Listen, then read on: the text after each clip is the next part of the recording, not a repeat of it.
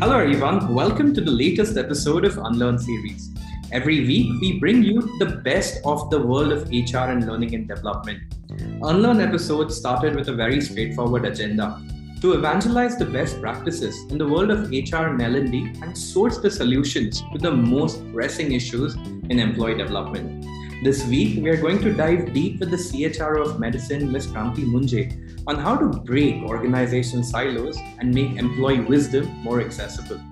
Ms. Munje has been a champion of strategic HR interventions for close to three decades.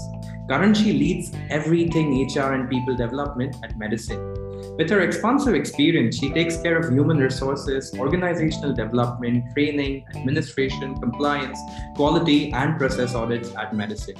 Thank you so much, ma'am, for joining in and sharing your experience and insights on this episode. Thank you, thank you. Thank you, thank you, Gus, so much, and thank you for such a wonderful uh, introduction. So, you know, I was reading um, a couple of reports, one by Gartner out of 2020 and one of McKinsey of 2018, where they were talking about organizational silos, where uh, there's a very stark metric which was shown over there that 20% of revenue potential can be compensated because wisdom and knowledge stays in organizational silos. Moreover, it reduces productivity by anywhere of six to eight hours per week of employees. So I want to understand from you, from your experience and your best practices, that how do you ensure that you know within your team, while leading such a large organization, how do you make sure that you know teams don't operate in silos because you're operating a team which is in multi geography, multi multi time zone, and multi skill sets. So how do you ensure that the teams back in Medusind and the organizations which you previously worked for, they don't operate in silos? Yeah, you know, uh, maybe I should start this by a small uh, story of the past era and the um, uh, manufacturing setup. And this particular story was so widely talked about whenever we would do anything that was related to quality. And uh, when I say quality, the entire genesis of uh, maybe I can speak of it little later, but how you know potential can be tapped. So it, it, it seems there was a soap manufacturing company mm-hmm. and they would manufacture these small soaps and uh, occasionally they would have uh, com- customer complaints that they would end up getting an empty box. So there used to be no soap inside. Uh-huh. so uh, when those complaints started coming in the management started thinking uh, what to do about it. So they called a lot of management gurus and uh, production gurus to figure out a solution that could really help as uh, everything is on the conveyor belt and things are manufacturing, how this could be done and avoided technically. So they all were coming up with complex solutions, technical solutions. And after months of trying to work on it, they were still not able to uh, figure out the exact solution. So they thought, let's go back to the shop floor and talk to the workers and see if uh, we put this problem over to them and what they could do about it. Mm-hmm. So the person on the shop floor who was working on the conveyor belt, uh, they said, okay, uh, the soaps are going, you know, some boxes are going empty. Uh, we have to ensure that no boxes go empty. Uh, what could you, what would you think? So it's very simple. Let's bring a big industrial fan and put it uh, at the end of the conveyor belt. So what and let that fan blow off all the empty boxes and that was a revelation to the management that yes uh, the workers down the line also this was the context of you know having uh, and this is the era wherein it was about the management and the workmen divide and that workmen also have brains. And how in, including them into your problems can give you very very very simple solutions uh, then having to really env- env- envisage a very complex solution about what weight, this weight uh, on the conveyor belt, putting monitors, you know, instead of coming up with a very complex solution, it was a very simple solution that the workman came out came about. So this story actually came my way uh, because you know the quality output has to be quality. So this used to be a very common story that used to be talked about. So it is the same, you know, about if the management was working in silo uh, and not taking the workmen into consideration back then, it was important that workmen's participation into problem solving was very important. So this was my earliest lesson in um, uh, uh, that you know departments or sections in a company should not be working in silos. Sure. And uh, then you know back in the 90s, the great era started uh, of uh, um, you know breaking these silos. And the approach started uh, with uh, something called as quality circles. Mm-hmm. so quality circles again back then it was uh, manufacturing industry. And uh, quality circles typically focused on problems that the company faced.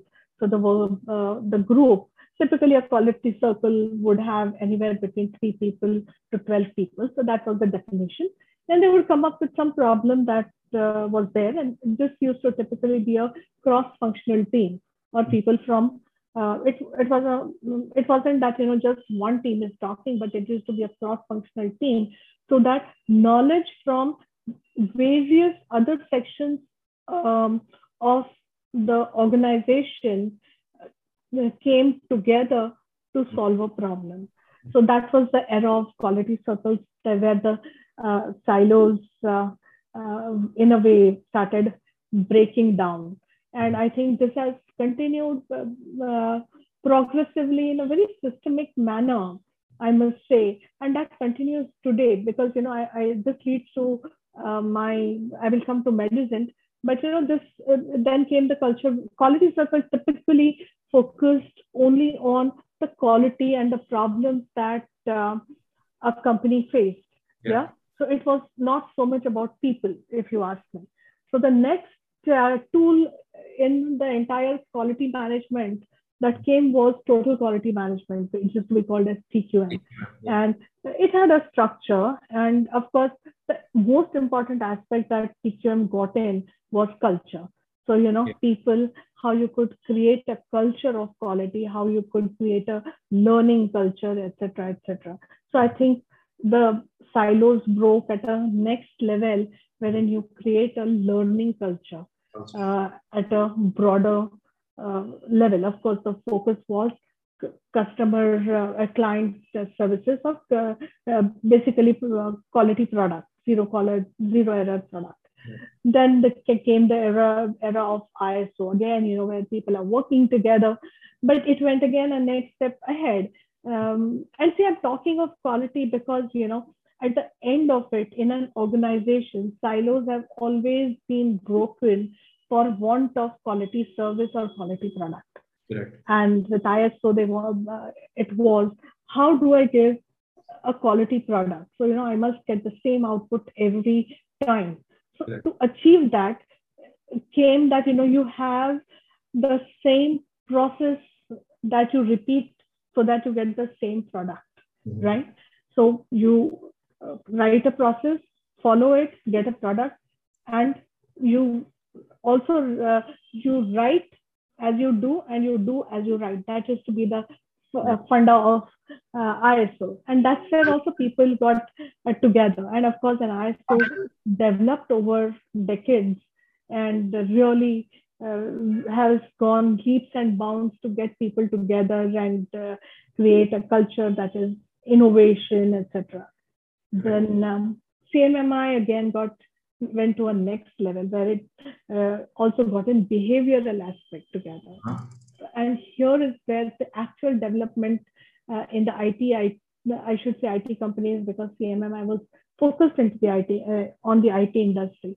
So here is where actually the behaviors uh, of people came into play, and that is where a very structured learning, development, etc., got integrated into the entire uh, quality and work framework of an organization. So in between, we had knowledge management system that played the most important role, in my opinion, uh, in breaking the siloization because uh, it was a little impersonal way, but it was a repository of knowledge. So I could access the knowledge the way I want, where I want. Yeah. Uh, yeah. So maybe it's a serve on a server. There are multiple people putting multiple things. So if I go need something, I go search, look for something, get back. So in a way, I, I must say KMS broke uh, those uh, silos. Yeah. yeah? And uh, then uh, Medusind, if I have to talk, we have used uh, push ISO, of course, because we are an ISO certified company. But uh, given my experience uh, with the, all these systems that I spoke just now, we have incorporated principles of many of these in our day-to-day work life. Mm-hmm. And that is how we have uh, tried to um, make sure that we are all learning from each other uh, and all the time. And you know, another important aspect that I have used at Medusind is uh, a structured OD program, mm-hmm. and which is again a cross-functional uh, teams coming together to uh, achieve something. That has helped Medusind a lot. So this is this is very interesting and very comprehensive. Like yeah, the whole aspect of inclusive intellect, right? Like I want to start from right from the start where where people at the on the shop floor who are normally ruled out because they're they're doing mundane or you know repetitive activity and uh, the problems for the management gurus can't spot you know that could be crowdsourced um, and that happened by chance right? That the conversation went over there. But then when tqm started happening and quality circles started happening it started moving from it happening by chance to it happening through design. That can we start having more and more people involved in uh, in a very single point agenda of the company which i really liked what you said about you know if we want to deliver topmost quality every stakeholder within the company starts getting involved. And the more the involvement more the amount of or amount of wisdom start going in. This you know brings me to the to the next question about fusing intelligence or fusing wisdom of people. Because uh, in the in the world of organizational development one plus one is not two but one plus one is 11 right? So how do you how do you see getting employees together to work in a team or to get people from different silos to work together so that the output is not linear but but it's actually non-linear rather exponential? Yeah see you know what happens when uh, typically when we form teams i'm just taking one uh, kind of a one time one context here. So if there is let's say uh, at Medusind, if we have a large client that's coming our way and we have to set up a team, the one way is uh, just get people together and uh, put them to work. Uh, and then they will do the typical the uh, form, norm, storm kind of a thing. And by the time uh, all the storming, etc., etc., happens, they will become a team. But that takes a lot of time. So to do away with this, what we have done is we use a complete OD framework. So uh, we have people who come in together, they get trained so that technical skills, uh, what they're going to be working on, they get leveled up there. And then we actually have a two to three days workshop with all these people, uh, a, a OD workshop, wherein um, people get to know each other. People know what are uh, they experience each other's strengths they experience where they can leverage whom if they have to really succeed and we build a kind of uh, a real uh, friendship in a way i must say or a goodwill amongst these people and uh, when we do that we have always seen that the, the team really thrives. They get going and start delivering, I must say, from day one or day two, because they're all so much together, they're all so charged up. And uh, when they go, actually, they go on the floor to work, they practically know each other. They practically know each person as a human being because they've experienced them. We have given that experience to them. And that's where everyone's inner strengths and see one is i may do software software java someone may do um, net something something you know different skills. But those are known things. Those are visible things. And what is more not visible is your inner self. And when people get to know those inner qualities of a person and inner strengths of people, I think that's where um, the real um, uh, teamwork shows. And hmm. that's where the common, combined intellect of everyone is at play. Yeah, no, I think uh, you know this is a very important point especially for large organizations people just get clubbed together as teams and and their identity is at max what role they are doing but i think a deeper sense of identity starts getting developed when people are actually working shoulder by shoulder to solve a critical problem and, and that's where that that human connect starts developing and, and yeah. i word that you know they start thriving sorry yeah yeah, absolutely. You know, this is what you know one can call as uh, one can call as compounding intelligence because then one plus one is not two. Yeah. Then you know it is much more. Yeah. yeah. So you know, ma'am, this gets me to the last question. And uh, throughout my interactions with you, you've come across as a leader which always focuses on what is the business impact of any kind of initiative, right? So when we're talking about intelligence or breaking silos, sometimes it is at the risk of coming across as abstract. When we say employees are thriving or employees are, are feeling better when they're working with each other. But what, according to you, can be the business case of of when organizational silos are broken? Does it contribute to the top line? Does it reduce the bottom line? What kind of business cases have you seen in your experience, which which can get reflected on the balance sheet? Yeah. So uh, see, uh, we can always come up with a number, mm, but uh, uh, trust me, um, any of these initiatives when you have to uh, come up with a ROI for it. Um, right. I know uh, maybe two and a half or two decades ago, I had actually created a mathematical model uh, mm-hmm. to come up with an ROI. Uh, and later, when I was uh, in a workshop um, with the fathers of the entire this entire concept of ROI, that is the Kirkpatrick model. Uh, and actually, Mr. Kirkpatrick told me that this is a fantastic model, but you know it is best that organizations don't do it do it mathematically because it is just too tedious. And and you know that was a validation in a way for me because I was able to present what I was doing to them, mm-hmm. and this mathematical model that I was planning to uh, implement to develop to actually show the uh, money value to all the uh, things that the organization was doing and they actually told me they you you one need not go to that level mm-hmm. so having said that um, the organizations benefit in multiple ways mm-hmm. one is if you create a team or if uh, you create a learning culture then people trust each other your speed increases tremendously. Mm-hmm.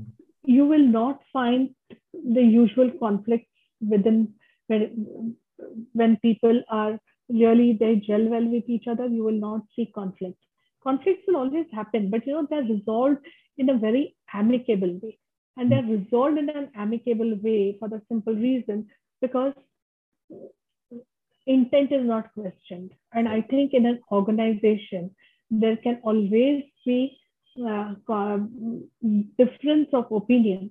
But as long as the intent is not in question, things are very, very simple.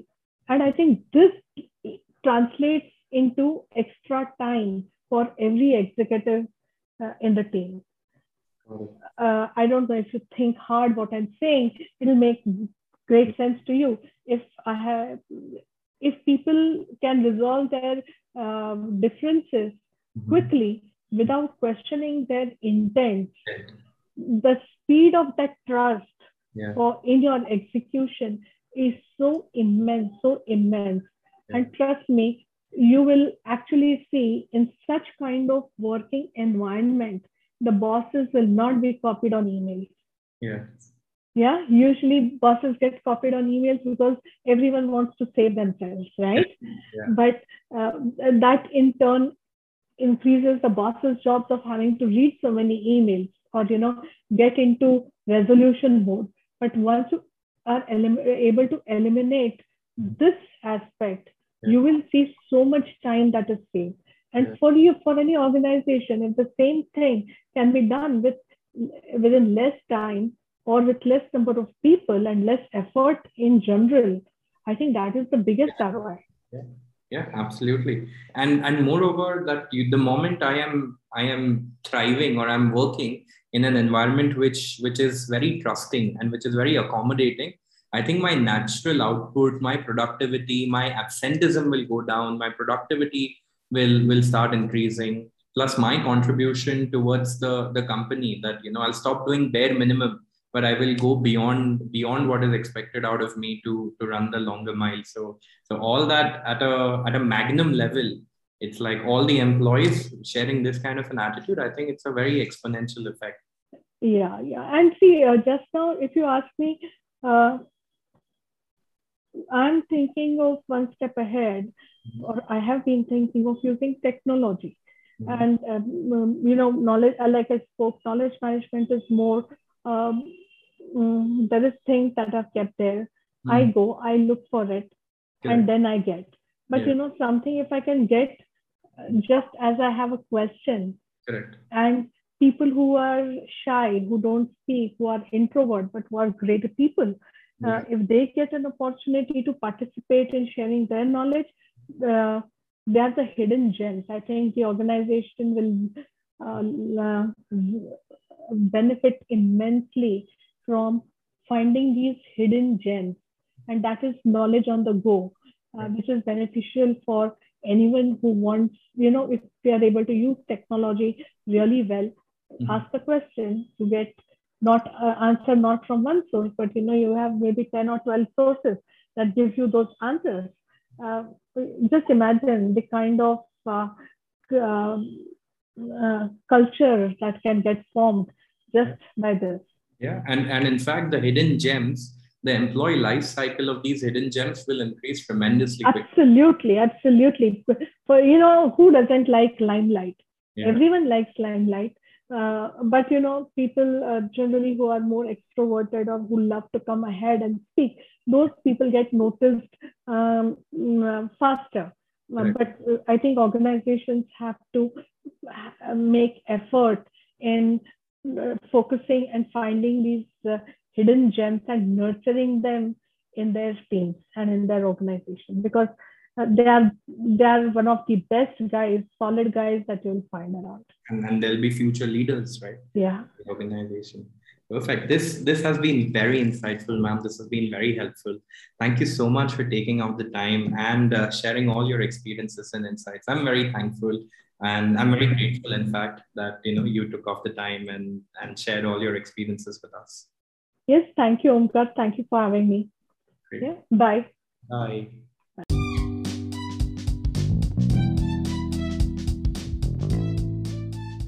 This podcast was brought to you by bhyve.io. Bhyve is an AI enabled platform which helps organizations manage their tribal knowledge and promote peer learning at the workplace. To stay updated about all the best practices in the world of learning and development and human resources, please make sure to stay subscribed.